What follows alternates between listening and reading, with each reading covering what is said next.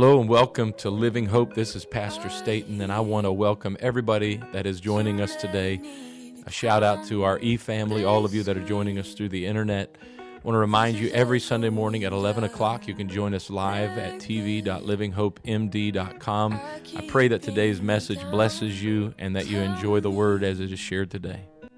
I'm too lost to be found, and I know it's in my mind. Well, praise the Lord, everybody. Come on, somebody, let's praise the Lord this morning. Oh, give thanks unto the Lord, for he is good, and his mercy endureth to a rainy Sunday morning and afternoon. Amen. For his mercy endureth to the point of which my calamity has encroached upon. Amen. His mercy is good, isn't it? It's good to see everyone this morning. Welcome to Living Hope. Why don't you stand with me? We're going to turn in our Bibles to guess where? Matthew, Matthew chapter 5. Brother Matt told me, you know, every Sunday this is like the 75th, thousandth lesson on the Beatitudes. And Brother Matt, I'm exaggerating by 74,990. Um, and Brother Matt says, you know, every, every week you say, let's turn to verse 3, and then you start reading at verse 1. So I've actually I've got one lesson left after this lesson, possibly, and I'm going to get it right two Sundays out of what? We started January, right? Beatitudes. So we're going to we're going to have some good attitudes around here eventually. Amen. Amen. Matthew chapter 5, beginning in verse 1. And seeing the multitude, he, speaking of Jesus, went up into a mountain. And when he was set, his disciples came unto him, and he opened his mouth and taught them, saying, Blessed are the poor in spirit, for Theirs is the kingdom of heaven. Blessed are they that mourn, for they shall be comforted. Blessed are the meek, for they shall inherit the earth. Blessed are they which do hunger and thirst after righteousness, for they shall be filled. Blessed are the merciful, for they shall obtain mercy. Blessed are the pure in heart, for they shall see God. Blessed are the peacemakers, for they shall be called the children of God. And blessed are they which are persecuted for righteousness' sakes, for theirs is the kingdom of heaven. Amen. Turn to your neighbor today and ask him, Do you have a great attitude? Do you have a mature attitude? Amen. God bless you. You can be seated.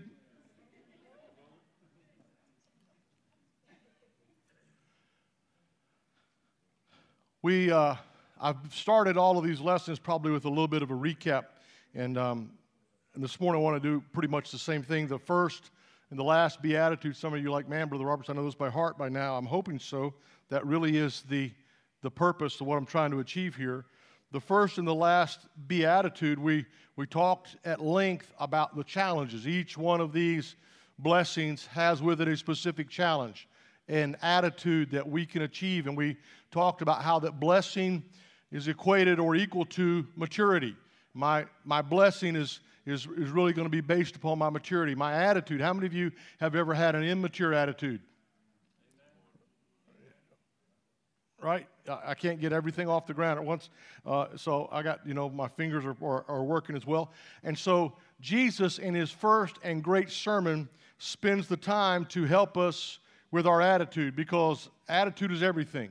I used to tell my children, it's not what you said to me, it's how you said it. Any, any, any parents in the house, right? Right? Uh, and so that's really what it is. And so we're talking about these challenges, and now we have worked our way around over all of these months with multi, multi, multiplied interruptions.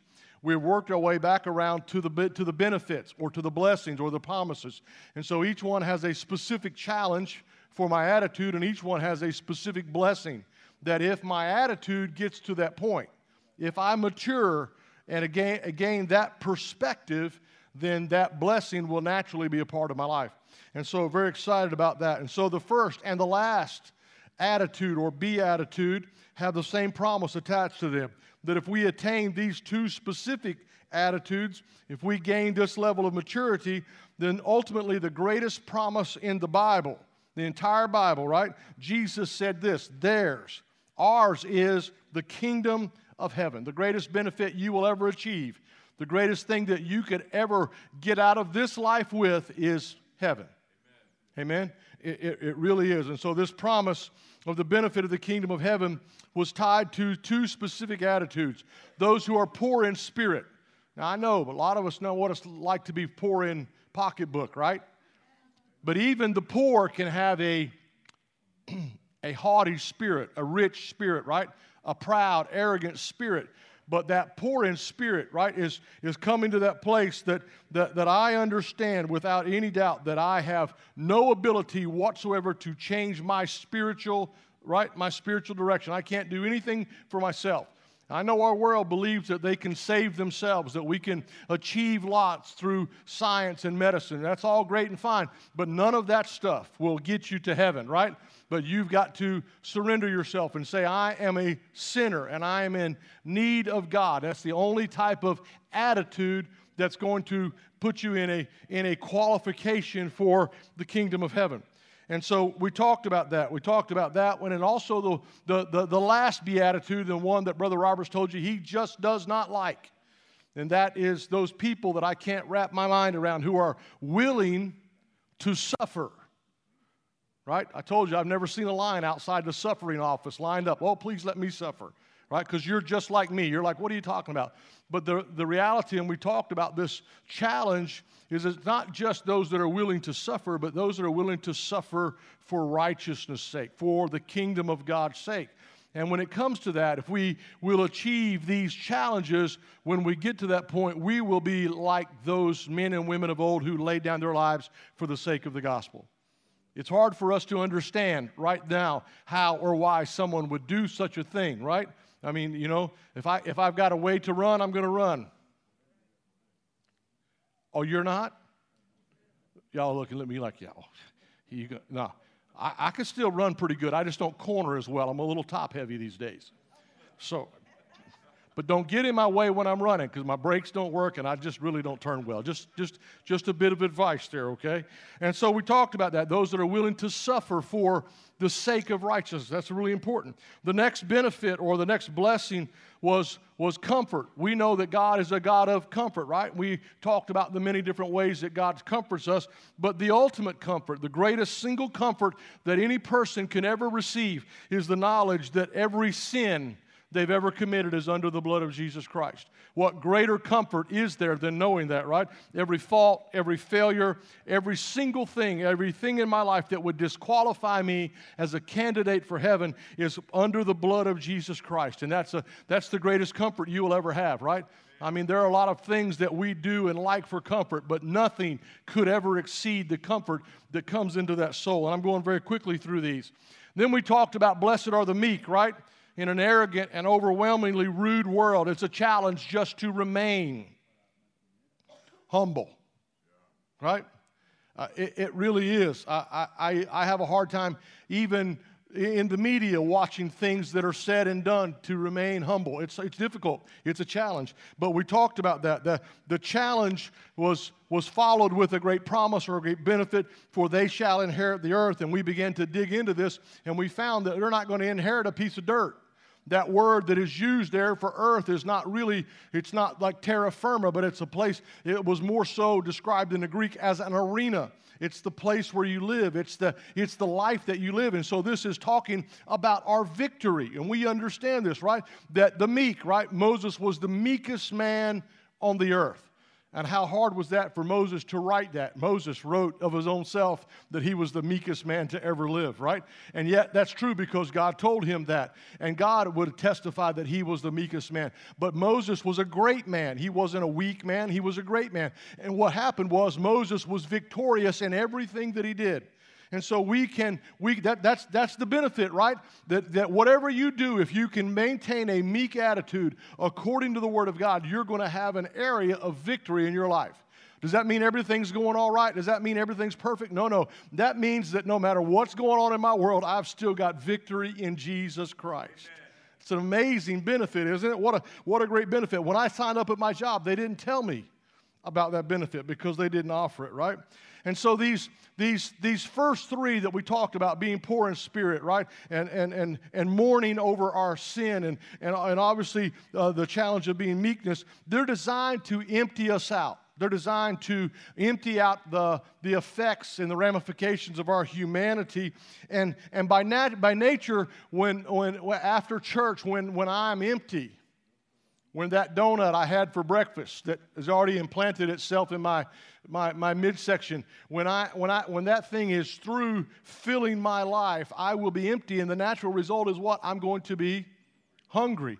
And so that the next challenge was to be hungry for the presence of God, to be hungry and thirsty for the righteousness of Jesus Christ.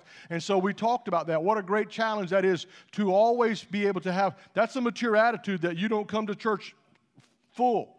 It's hard to do that, right? It's hard to, right? You ever been to somebody's house and you just ate dinner and they're like, You want something to eat? And you're like, uh, Sorry, I'm full, right? You, I, I've never gone to a buffet full. I've got evidence of that.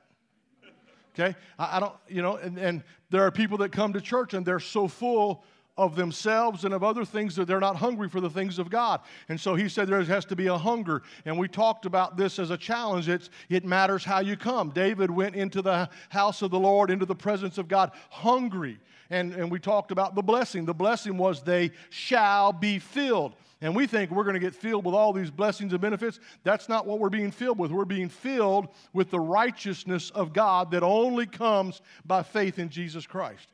Can you imagine that? God takes out all of all, all of the haughtiness and arrogance and all of the things in our lives, and he replaces it with a hunger and a desire for his presence. All right? And Paul, Paul said that. He said that I might be found in him, not having mine own righteousness, which is of the law, but that which is through faith in Jesus Christ. And we talked about how, how Isaiah said, Ho! Stop right there. Pay attention, right? He, he told us, everyone that thirsty, you can come to the waters and you can purchase. You don't have to have money. You can buy. You can get it without cost. Why? Because it's the righteousness of God. And so last week we looked at mercy. And the key we said to be to becoming a merciful person is to be become a broken person. Now the world doesn't want to be broken. They want to be they want to be proud and arrogant. They don't want to be broken, but there is a tremendous blessing in being broken just in the presence of God. And so we talked about mercy as the power to show, you get the, the power to show mercy, right? When you have the right or even the privilege to do harm or, or to punish someone, mercy is holding, withholding that judgment. And I'm so thankful that God does that in my life, aren't you? But we went a little bit further and said we get the power to show mercy from the feeling that's in the heart that I owe everything, that you owe everything that you are and that you have to the divine mercy of an Almighty God. If you want to know, we talked about where mercy comes from. Mercy comes from God. What He loved us while we were still sinners. Christ died for the ungodly. That was me. That was you, right? And that's where mercy comes from. And so, mercy, what the blessed are the merciful, for they shall receive mercy. Mercy is the only beatitude is that you get what you give, right? Eh, there, there's, there's an equality there. If you don't have mercy, you won't get mercy. Thank God he, he gave you, right? To every man is given a measure of grace, right? Grace and mercy work hand in hand together. And so the challenge and the blessing are the same thing. The difference is you receive one and you give one. And so the opposite of mercy, we talked about last week, Jesus said, I would have sacrifice, I would have mercy rather than sacrifice, right? And so he prefers an attitude or a spirit of, of mercy. And so the Pharisees, Jesus used the, the, the metaphor that they were choking on a gnat. Anybody ever swallow a bug? That's just gnat. It is, right? it's horrible, right? And Jesus said, you, you, you strain, you choke over a gnat, but at the same time, you swallow a camel whole. I can't even pray, I can't even put a picture in my mind of somebody putting a camel in their mouth. I mean, I got to go back to BC and think it's a cigarette or something because I can't imagine somebody could. He was using a metaphor. He was talking about that, and he talked about that. And we talked about the, the eyes of mercy, right there are those eyes. And Jesus went to great length to explain to us that they were, they were looking at these insignificant things. My mother would say it this way you're making a mountain out of a molehill. Anybody's mama said that? Right? My mama said a lot of things. Some of them I can't say here. But but understanding they were taking the insignificant things of the law And they were making them so big, but they were, they were looking at the things that were really important, like mercy, right? They were looking at those things like it didn't matter. They didn't, they, didn't, they, didn't, they didn't put any focus on those. And Jesus said that, that, listen, our attitude has to be the one that he, Jesus said you should have done one and the other.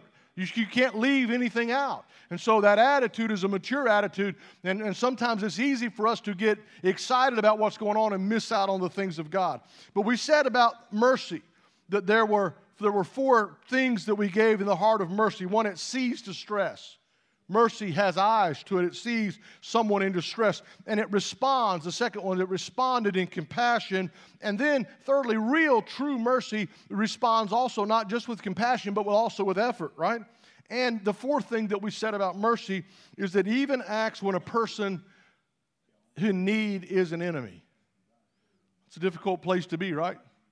You know, I, you know, all of those people walked by on the other side of the road because that was a Samaritan. They recognized him as a Samaritan, someone that they, the Levite and the priest, didn't want to have anything to do with, and they walked right on by. I think somebody wrote a song about that, right? And so this week, before we dig into the, the next blessing or the next benefit, I want us to maybe help out just a little bit. Turn with me to Matthew chapter 5, verse 20. And I want to I want to give you the theme. Now, probably, Brother Plager, I'm a little bit late on this because I've been teaching this since the first week of January, on and off, off and off and off and on again. Um, and now I'm going to give you the theme to the greatest sermon ever preached, right? Here's what he says. Here's what Jesus says in verse 20. He said, For I say unto you that except your, turn to your neighbor and say, My righteousness, except your righteousness shall exceed the righteousness of the scribes and the Pharisees, you shall in no case enter into the kingdom of heaven. So, this is the greatest sermon that's ever been preached in all of humanity, right? And Jesus is really wanting to achieve true righteousness in us. That's what he wants us to get true righteousness, opposed to false righteousness. Anybody ever been wrong about something? But you were adamant that you were right, right? And you, I mean, you, were, you, were, you were convinced that you were right. And even when you were proved wrong, you still weren't sure. Come on. Right? I mean, you were going to go down fighting. I mean, uh, uh, uh, uh, oh, you, right? And that, that's that, the scribes and Pharisees. Even when they heard the greatest sermon ever preached to humanity, they were like, uh uh, uh uh. We ain't doing that. That's not right. Because this sermon isn't just these few verses in Matthew chapter 5, it's the greatest sermon. And so the theme of this is the purpose of this sermon is that our righteousness becomes true righteousness. That's really what needs to happen, right? Because my righteousness, right? The writer said, my, Our righteousness is as filthy rags. It's completely worthless before the Lord. And so we've got to have His righteousness. So, why, why would Jesus spend the time to help us? Well, one, so that we'd have the right righteousness, right? But also, it's important to remember that the scribes and the Pharisees, they were the models and the teachers of the things of God. They were the ones who were modeling how it was to live godly. Oh, Lord, help them poor people, right?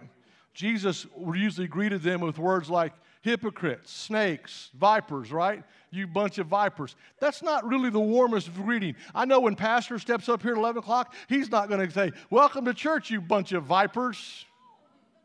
No, probably not. It's not the way that you build a congregation, right? And so, for one of the reasons is the scribes and Pharisees, one of the reasons they hated Jesus so much is that in his first message, his first opportunity to get the microphone, he gets up on the hill and he sits down and he begins to expose how shallow and how deceitful they really are. So let's get into Matthew chapter 5, verse 8. Blessed are the pure in heart, for they shall see God. This challenge is a tremendous challenge in any era, in any time, to be pure in heart. The pure in heart, we said this, I'm not even sure when we taught the lesson now, but the pure in heart have a single focus. Their love is not divided. John said it's impossible, right, for us to love the things of the world and love God as well. He said it's, it's just not natural, it's impossible. Here's what James says about it in James chapter 1, verse 8. He says, A double minded man is unstable in all of his ways. Anybody ever been unstable? Right. Sometimes by accident, sometimes on purpose. None of y'all ever lived life before Jesus Christ. Some of y'all I know haven't, but that's but un- unstable. And so that's, that's really a divided focus. And this is what he's talking about. And so we, we cannot love God and we cannot love the world as well. We can't love God and love mammon as well. Jesus said you're going to hate one and love the other, or love one and hate the other. It's just impossible. And so the challenge for us was of having a pure heart with checking my own heart. Or let me put it in a better term challenging my own attitude. How many of you just love it when somebody challenges your attitude? Anybody? I, you don't like that, do you? Well, let me give you the answer. Challenge your own attitude, and they won't have to. I remember it's been probably a couple of decades ago now. I was at work one time, and something wasn't going the way that I thought it should go. And I was upset. Anybody? I'm the only one? Some of you said, I just can't see you upset, Brother Roberts. that vein starts popping out right here. My eyes get a little bit bulgy. Henry said he's seen it, right? And, and, and, I, I remember, I was, and there was, uh, it was in a group of people, and I mean, I was terribly upset. And, and I was showing my emotion, how upset I was about what was going on. I don't even remember what it was about. But I remember this guy looked at me and said, What type of a Christian attitude is that? Maddie, it, it, was, it was a long time ago, and I have been to an altar several times, and I'm praying somehow God will forgive me someday. But I did one of those, Brother James, and I said, What would you know about a Christian anything? no pure in heart, no mourning over sin, no seek. All, that's why I didn't preach this sermon back then or teach these lessons back then. I'm, I'm trying, Sister Lawrence, I'm trying to do better now, right? But you've been there. Be honest okay? And, and, so it is a challenge, right? It, it is a challenge, but checking your attitude, nobody else really can do that for you because when somebody checks your attitude for you, your natural response, my natural response is to become defensive. Oh, thank you for pointing that out. I so appreciate you calling me out in front of God and everybody. No, no, said no one ever, right? And so it's difficult in our world, in our humanity, to remain pure in heart. Why? Because, because what, I, what, what I want, what I think, and how I feel doesn't always line up with what Jesus wants, what Jesus thinks, and how Jesus feels. That's why we come to church. Hello? So somebody could come and tell us again how Jesus thinks and how Jesus feels and what Jesus wants, right? And so what I'm saying, Brother Trey, is my perspective, my attitude doesn't always fall in line with God and God's Word. Now, I know some of you halo wearing angels that are here this morning. Y'all just need to pray for Brother Roberts because you're way holier than I am. But, but we said this that the challenge of the pure in heart begins with three specific things. One, they have to be sincere. You can't be pure in heart without sincerity. Now, there have been times that I have been sincerely wrong, and I have been sincerely mad. Brother Junior, I've been sincerely bad. Come on, right? Uh, and, and, right, and then the second thing is it has to be on, it has to be sincerity. The, the, the, the second attribute is, is honesty, right? And, and there have been times that I've been honestly mad honestly upset, and honestly had the wrong attitude. Right? And then there, the third one is probably the rub of, of all three of those because we believe in sincerity and honesty, but the third one was a lack of hypocrisy. It's hard to be sincerely mad and honestly upset and not have a little bit of hypocrisy. It just really is, right? And, and so here, here's the deal. Understand this, and I, I'm going to get to the blessing here in a moment. But he said, Blessed is the pure in heart, for they shall see God. And so there's an order to this challenge and blessing. All of them obviously have that. First, there has to be a purifying of the heart before you can see God. First, we got to meet the challenge before you get the prize. Anybody? Right? And so, what are you saying? I'm saying you change your life by changing your attitude. You change your life by changing your heart. You, that's, how, that's how it works. That's what, that's what the, the Bible says. And so, how do we do that? That's the question this morning that in the remainder of our time I want to talk about. Well, first, we admit our sin. That's being poor in spirit. I am a sinner. I need your grace, God. I cannot, I cannot change my spiritual destiny at all, right? We get saved. We come to an altar and we repent we ask God's forgiveness. We get in that beautiful, warm baptismal tank and we get baptized, calling on the name of Jesus, washing away every sin, and we allow the Lord to fill us with His precious presence, right? Evidence by speaking with other tongues. That's the Holy Ghost.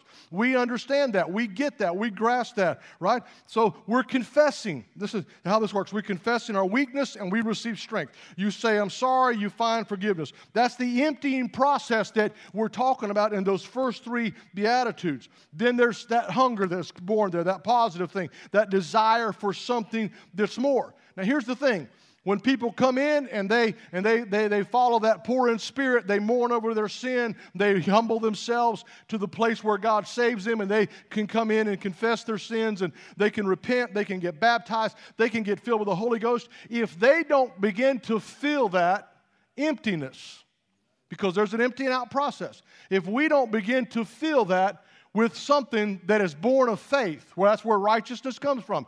Abraham believed God and it was imputed, it was encountered to him as faith. If we don't fill that with faith, then what we're going to fill it with something else. Now, I am a dyed in the wool until Jesus changes something diabetic. Got to give myself shots, got to monitor my blood sugar. And my wife knows if she don't put something in front of me, I'm going to be in that pantry eating if she don't get the right stuff in me, I, honestly, she knows I told her, don't bring it in the house. She brings it in the house anyway because all those grandkids got to have something to eat. And there's candy and chips and all that stuff that I can't have, right? Because they're, they're not right for me. They're bad for me. But she knows if she, if she, Brother Trey, when I come home, are you hungry? Are you thirsty? What can I, why? Because she knows if she don't get something right in me, I'm going to get something wrong. And that's what happens to so many people. They come in and they empty themselves out and they're not filled with something with faith. That's what happens to us in our everyday life. We come, we, you know, we come into church and we hear a great message and we empty ourselves out, but we don't fill that emptiness with faith that's going to bring righteousness. And we go out and we begin to fill it with all kinds of. I know I'm right. You can say, come on, because I'm, I, I know where I'm talking about right now, because we all do it. You may not be a diabetic, but you're in that cabinet going, oh, I, am on Netflix and Hulu and Boo Doo and Boo Boo and everything else, and, and I'm consuming everything that I know I shouldn't because I'm not consuming the right thing that's going to build my faith. I'm preaching to the choir, but there are a lot of folks that should be right here this morning filling their lives with the Word of God. Right? Why? Because they're too busy, they're consumed with something else. Their focus is divided, their heart is no longer pure.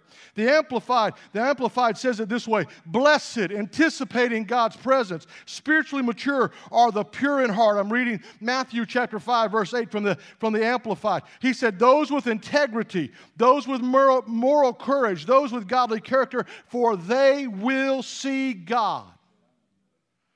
C.S. Lewis, the great writer, said it this way On some level, he says, we're afraid that heaven is a bribe. At some level, we're afraid that heaven isn't real, and that if we make heaven our goal, we will no longer be disinterested. We'll no longer be unbiased or impossible. But he, he continues by saying, It is not so. Heaven, according to C.S. Lewis, offers nothing that a mercenary, covetous, money grubbing heart, the soul can desire. It is safe, he says, to tell the pure in heart that they shall see God because only the pure in heart will actually want to. How do I know my heart's pure? What do you want today? How do I know that I'm sincere and honest and that right I'm lacking his hypocrisy? What did you come for today? Well, I came to make sure Pastor saw me here today. I'm sorry, was that a little bit hypocrisy? Well, I came today because I didn't want somebody to know that I, was, that I wasn't doing very good. Is that a little bit of dishonesty? I, am talking about where, where we're living at, right?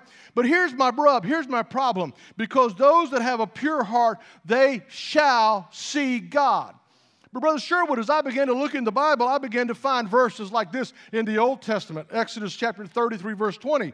And he said, Moses said, God, let me see your face. He said, Thou cannot see my face, for there shall no man see me and survive. Ain't nobody gonna live. said, oh, well, that, that's, that's an Old Testament thing. So let's go to the New Testament. John, 1 John chapter 4, verse 12. No man has seen God at any time. So what, what's going on here? I got a promise that if I'm pure in heart, I shall see God, but I'm in the Word, and the Word says no man can see God because God's a spirit. My, my head scratching started, right? And see, so here's what I'm going to tell you this morning is that there's no error in the Word of God, and you understand that. So seeing God has more to do with your perspective, the same word that I used recently for attitude, than it does your vision.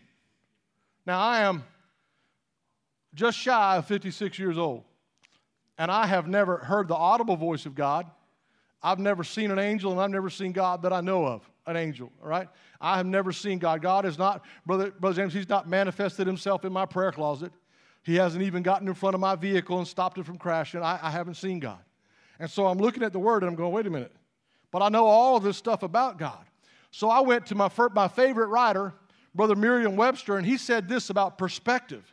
He said, Perspective is the capacity to view things in their true relations and their relative importance. Uh, uh, what you talking about, Brother Webster? He said, my, my perspective is my capacity to view or to see things in the true relationship and in relative importance. And so here's what I'm saying a lot of people have a really good God view, or let me put it a different way they've got a great God opinion, but they don't have a true godly perspective. I, am telling you, I know people that they quote verses out of the Bible and God said, but they don't know who God is.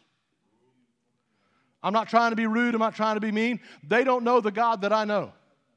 I'm talking, I'm talking, bro, about people that spend more time in prayer, more time in study, and they still believe there are three gods.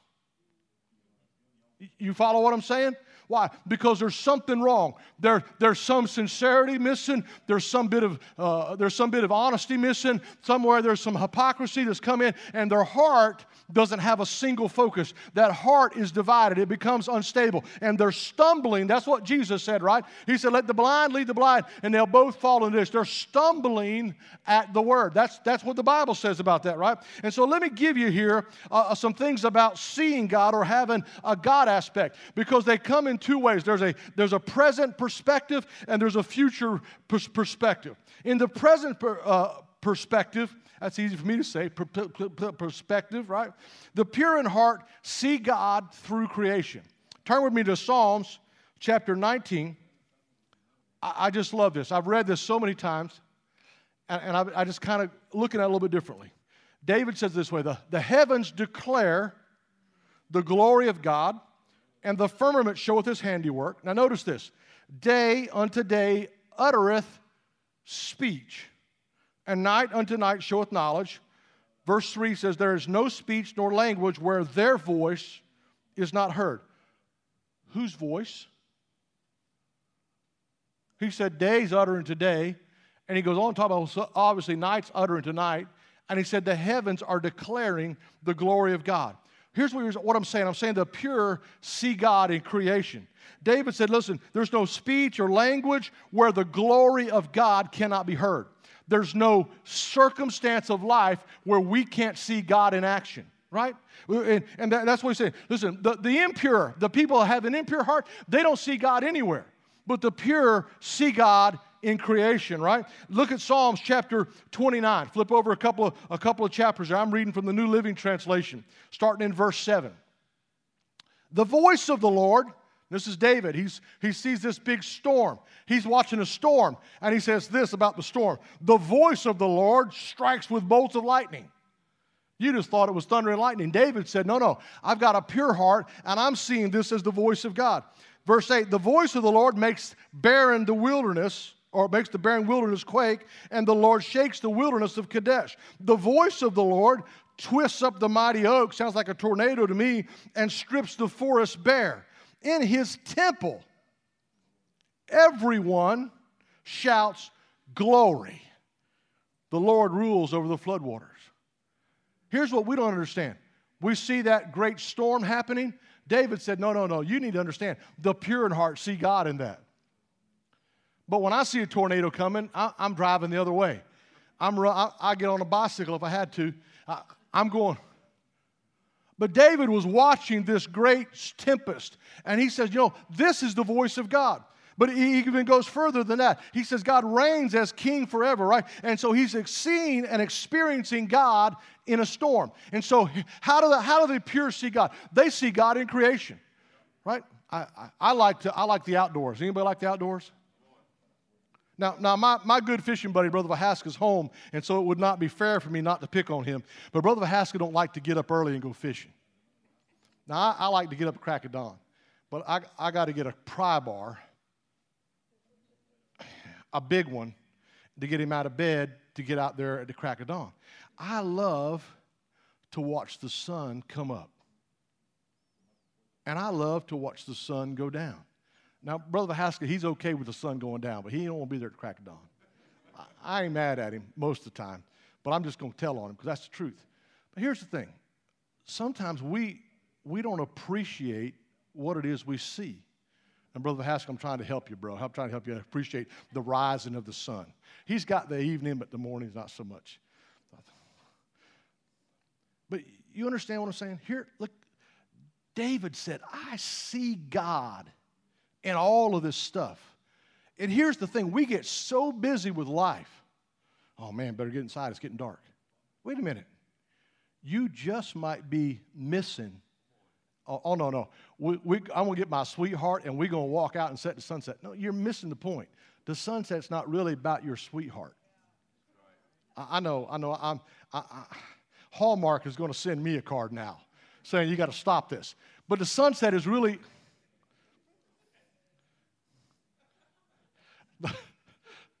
the sunset is about the glory of God, the rising of the sun. You got to be able to see God in everything. And so David says this He says, I can see God in everything. Psalms 139, verse 14, a, a, familiar voice, he said, I will praise thee. David's getting old. David's getting, David's an old man now. He's got an imperfect, aging body. And David says it this way He says, I'll praise thee. For why? Because I'm fearfully and wonderfully made. Now, when was the last time that anybody here looked at your aging body, the decrepitness of age, all of the issues that go along with it, and you said, My God, I am fearfully and wonderfully made. We'd rather go to the doctor and go, Can you fix this? Here's a band aid, right? Here's another pill. Uh, you understand what I'm saying? David looked at all of this and he said, Marvelous are thy works, and my soul knoweth right well. Understand what David's David looked at himself, and David is no longer the giant killer. David's no David's an elder. He's an old man now. He's probably he's not, you know, he's kind of he's kind of got that little hitch in his giddy up. He ain't walking like he used to. And no cowboys in the house. Y'all don't have hitches in your giddy up. That's fine. I'll forgive you because you're, I'm, I'm trying to get your, your heart pure this morning. See, only the pure have this type of heart. Only the pure can really begin to see God. The pure in heart see God in imperfect things. We think we got to come to church and everything's got to be just perfect. And we ought to we ought to do our best to have the best church we can. But sometimes the imperfect things are the great things. You know what? Uh, it's not so here, but I've seen churches, they get mad at kids that would come down front. No, no, no, no. Jesus said, let the little children come. Why? Because they're not going to do it the way that we do it. They don't have their Pentecostal praise just right. They don't know how to, listen, they're going to do their, their little things, but that's an imperfect thing. And we've got to see that God is drawing them no matter what their age or their ability or their cognitive you, you understand that? And that's what he's saying, right? And so let's go a little bit further. The disciples were scared. They're, they're out there, and something about their future was, was upsetting them. And Jesus says to them, did you not see the lilies of the field this morning? How God clothed them? Did you not see the birds of the air? How God fed them today? What are you worried about? Don't you know that God's even going to do more for you? And we look at our circumstance and we say, Oh my, what am I going to do? That's a that's an impure heart. Why? Because now I'm not being honest with myself. I don't really trust God if I've got worry. I'm not really. That's a little bit of hypocrisy if I come to the house of God and say, I believe in God, I trust in God, and I walk to my, I'll get in the front door of my house and go, What am I going to do? How? Listen. The pure in heart are focused on God, and they believe that God will come through even at the last moment of time. Does that mean I can't do nothing about my situation? No, no, no. But it means I've got to, I've got to make sure that my focus is in the right place. I got to go to work every day. I got to earn a living. I got to I got to work a job. I got to do the things I'm supposed to do. But you know what? At the end of the day, I got to know who's clothing, uh, who, who made those lilies up this morning, who fed those birds today, who's taking care of me at the end of the day. Why? Because I went back here and I was filled with some righteousness that said, I've not seen the what? I've not seen the righteous forsaken. I've not seen them begging. I'm in the book this morning. And what are you saying? Well, yeah, I, I just didn't see God in all those things. Why? Because your heart's divided. It's, a, it's, it's an unstable thing. It's, why are so people struggling to live for God? Why? Because there's an instability, because they're not seeing God in every situation and circumstance of their life. Let me move on. I'm getting ahead of myself here.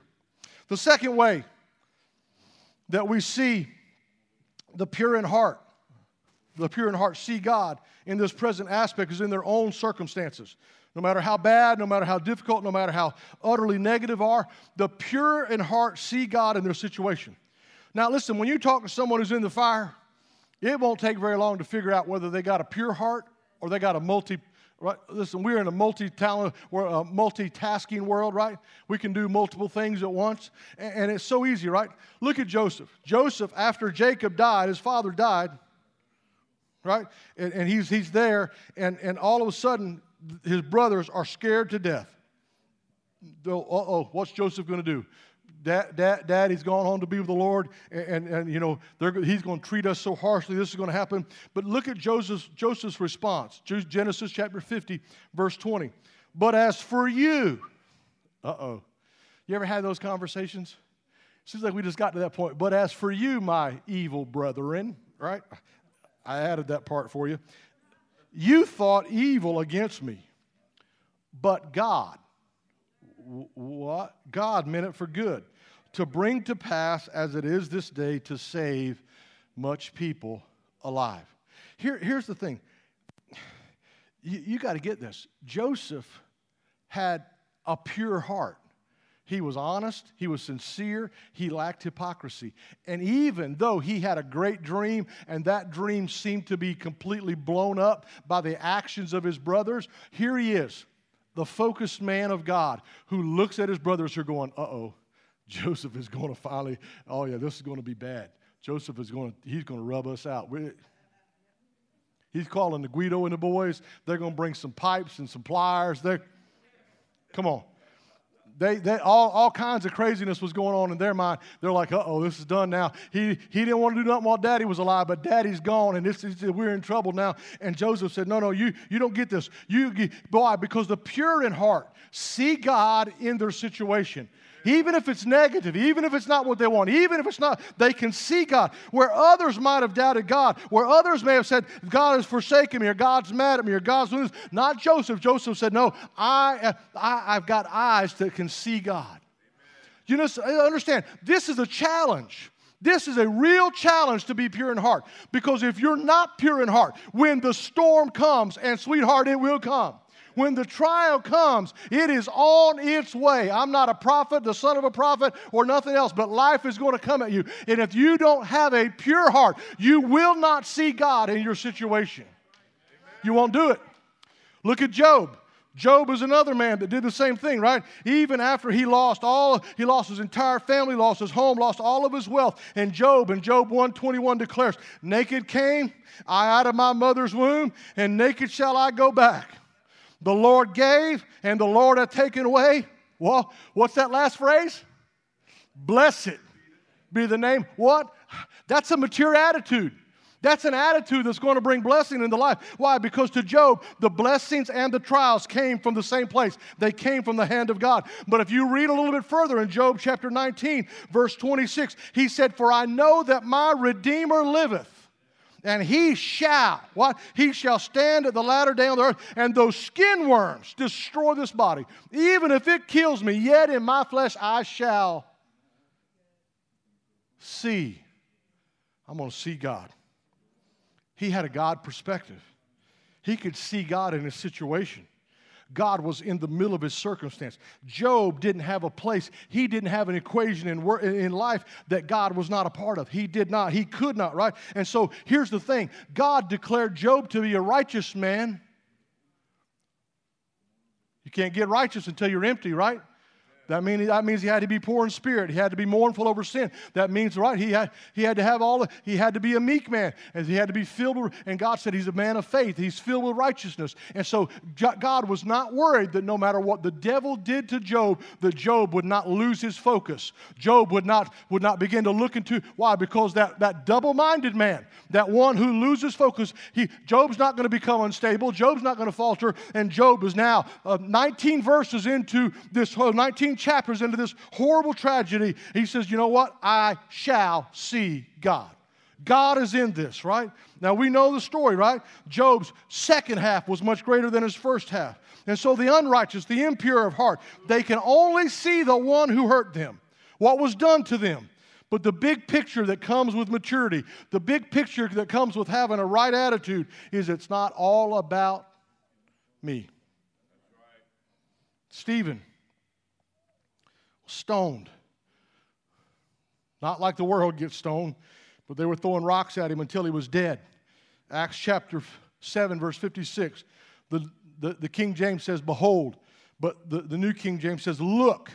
Here's what Stephen said Stephen was a man of focus man, a, a, man of a pure heart. He was honest. He was sincere. He didn't have any hypocrisy. And he said, Look, I, I see the heavens open, and I see the Son of Man. I see, I see the Lord, right? I see God standing. I see Jesus standing right there, right? At the right hand of God, at the power and the authority, right? And so we understand this. We, we grasp this. We know, right? Romans 8 20, all, all things work together.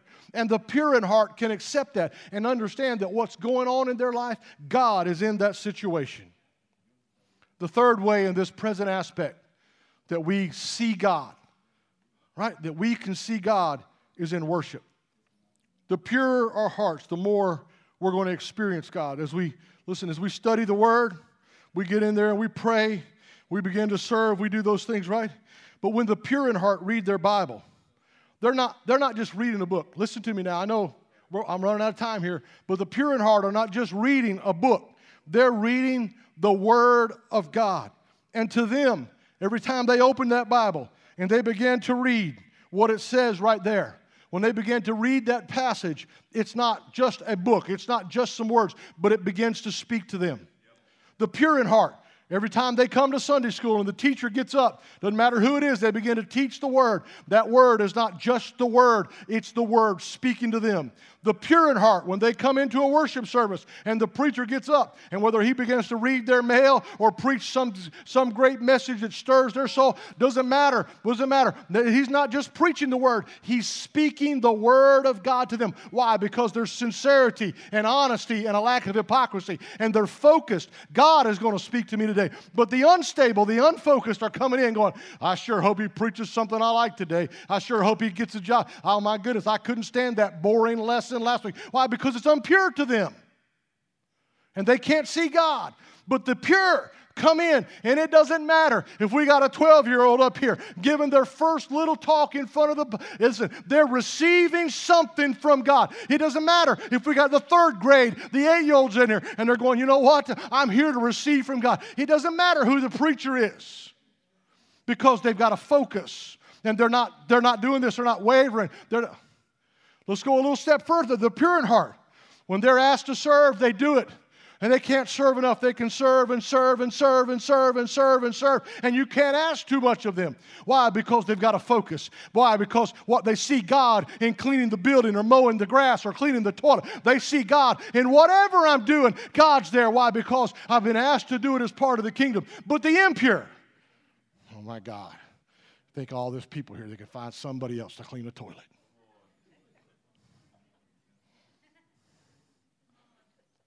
Hear what I'm telling you. The impure, it's so easy to see where their heart is. The impure can't wait to get out. But the pure, remember I told you this, it matters how you come. The pure can't wait to get in. It's a different perspective. I remember being a little boy, I think I told this before. They said there was a difference. I grew up out in Utah for a long time, and there were two factions, the Mormons and the Catholics. Then they said the Mormons, when they went to church, they parked their car facing the building, but the Catholics all backed in. Why? Why? It was an attitude. Does it matter how you park? It doesn't matter. But they were expressing that there's an attitude. The Catholics wanted to come and do their bit and get out. The Mormons wanted to come and stay and be a part of what was going on. I don't know about you, but I want to come. I backed in today, but my attitude is right. I would have pulled in, but somebody was in my spot. But the pure in heart, they don't lose their focus because a trial happens. But I watch so many people, Brother Sherwood, here's what they do they begin to stumble, they begin to falter. Give me that verse, James chapter 4, verse 8. They begin to falter. They begin to stumble. Why? Because they lose their focus. They can't see God. The pure in heart see God in everything. No matter what's going on, I can see God. I got tuberculosis. God's going to deal. God's going to heal me from that. I got cancer. God's going to heal me. Why? They see God in it. But the impure, oh, I stubbed my toe. Oh, God. What am I going to do? Here's what James said Draw nigh to God. This is what the pure do. And he will draw nigh to you. Cleanse your hands. Listen to this, ye sinners, and purify your hearts, ye double minded. I started with James chapter 1, verse 8. An unst- uh, what? A double minded man is unstable. I'm going one step further. Do you know who is unstable? Sinners. Because sin always divides your focus. Sin always gets your mind and your heart off the things of God. Hear this preacher this morning. I'm talking to somebody in this house. Well, I don't understand why I don't have the same desire. There's sin. I don't understand why I don't have the same focus. There's likely some sin. I don't understand why I'm just falling so much, why I'm tripping. There's sin somewhere in the heart because it's a heart issue, it's a perspective. I, I don't understand why I'm having an ability. I, I, can't feel the presence of God. I can't see God in this. Uh, well, there, there's sin. Because he said, Cleanse your hearts, ye sinners, and purify your heart, right? Cleanse your hands and purify your heart. Why? Because the double minded man is always unstable. I've watched Bishop, love my Bishop, but I've watched him, had the opportunity to watch him over the years. I'm sure Pastor could attest this. When he can't feel God, he begins to pray. God, what have I done? He has a list. Did I, do, did I not do something? Did I do something? Did I not do something? Why? Because he knows why the, something's diverted my focus. I, am not, not, feeling God like I should. I'm not sensing God. Why? Listen, we, we, we say they shall see God, and we're thinking about our vision, but wait a minute. It's more of a perspective, it's more of an attitude. I can see God in every situation. I remember it's not been just over a month ago that I'm laying in a hospital and I saw God in my situation and faith began to interact and begin to work there. And I'm here today because of it. Listen, understand what I'm saying. Not that I'm perfect, not that I'm, no, but why? Because I didn't lose my focus even though I was going through a test and a trial and and I'm, I'm trying to help somebody this morning that no matter what you're going through, listen, I know, I know whatever you're going through is so overwhelming, but if you'll just get your mind back on the Lord, if you'll just get your focus back on God, if you'll just say, you know what, I know you meant it to me for evil, but God did this. God brought me to this place. And God's going to do something here. Why? Because the pure in heart shall see God. It comes down to honesty, it comes down to integrity and sincerity and that lack of hypocrisy. Hallelujah. I'm so thankful for the presence of God. Really quickly, the second part of this, that future aspect. Paul wrote it this way, scripture you're familiar with in 1 Corinthians chapter 13 verse 12. Though now we see through a glass darkly, but then we're going to see face to face. Other translations say we see through a, a, glass in obscurity, or another one says we see puzzling reflections. If you went back and looked, ancient mirrors were made of polished stone or metal, and, and, and they weren't clear. The reflection was dim at, at its very best. But I want someone to understand here's what the book of Revelations, chapter 24, or tw- chapter 22, verse 4 says, And they, speaking of we, shall see his face. The greatest hope that all believers are ever going to have is to see God. The, listen, understand what I'm saying. I, I, I know one day I'm going to be like Job and I'm going to see God's face. I understand that. But I want to go just that. There's a future aspect to seeing God. But right now, and no matter what's going on in my life, I want to be able to see God in that situation. Just a few months ago, my children said, We feel like God wants us to moved to Michigan. And I said, I, I don't feel nothing like that at all. We've heard from God. I ain't heard nothing from God. Baby, give me a Q tip. I ain't hearing this. I got upset about it. I was mad about it. I'm like, well, uh, it's easy to let something divert your focus. This cannot be the will of God. It's the will of God for them granddaughters to grow up around me.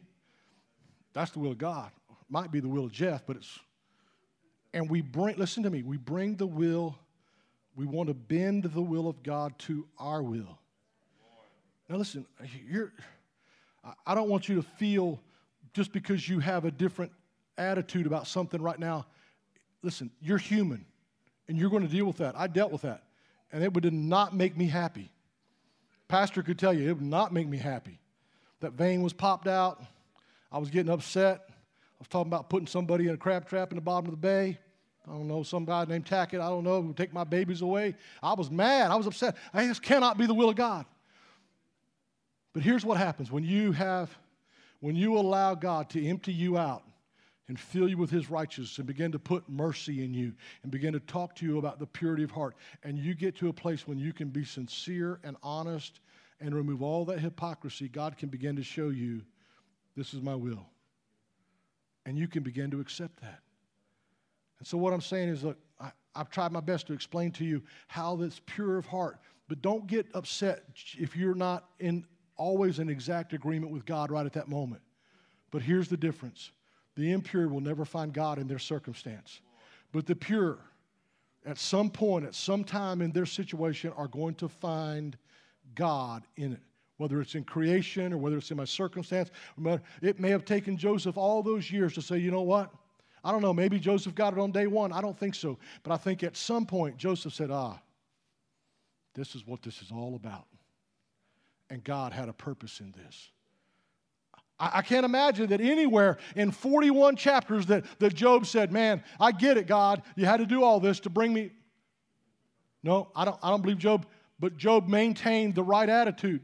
Job was mature because God had already called him righteous and he'd already, he wasn't going to let that negative stuff fill him. He wasn't going to eat from the buffet of anger. And he began to listen to me. And he just said, you know what? He got to the end of that. You go back and read it. He said, now, he said, I've heard of you, but now I see you. And I promise somebody that whatever you're going through this morning, God is in your situation. He's going to turn it around. Maybe not how you think it should be or what you think it should be. He's going to bring it to work it for His good, for His glory, in some purpose, at some time, in some way. Bow your head and pray with me. Father, I pray for us as people. I plead the blood over our humanity. We struggle sometimes to see you in what's going on in our life. But I pray, Lord, that your word has been able to impart to us the truth of a circumstance and a situation. I pray, God, that I could be patient with you when I struggle, when I go through things. I pray, Lord, that the, the, the, men and women that are here in this room would be able to be patient with you and understanding that they, we may not understand all that you've got going on right now, but God, someday, somehow, sometime we're going to see that we're more important than the lilies, we're more important than the birds of the air, that you are going to take care of us in Jesus' name. We pray, God, right now, be filled with the faith of righteousness. Lord, help us to be pure in heart, God, in the mighty name of Jesus. Amen. Amen. I think it'd be appropriate if we gave the Lord a hand clap. Amen. Sometimes it is easy to start on your destination without knowing the exact path that it takes to get there. To get to our destination, we need to follow the one who knows our predestined path. Be sure to subscribe and watch us every Sunday at 11 a.m. Eastern Standard Time. Also, visit us at www.livinghopemd.com. So I'm gonna wait on you, Jesus. I'm gonna wait on you, Jesus.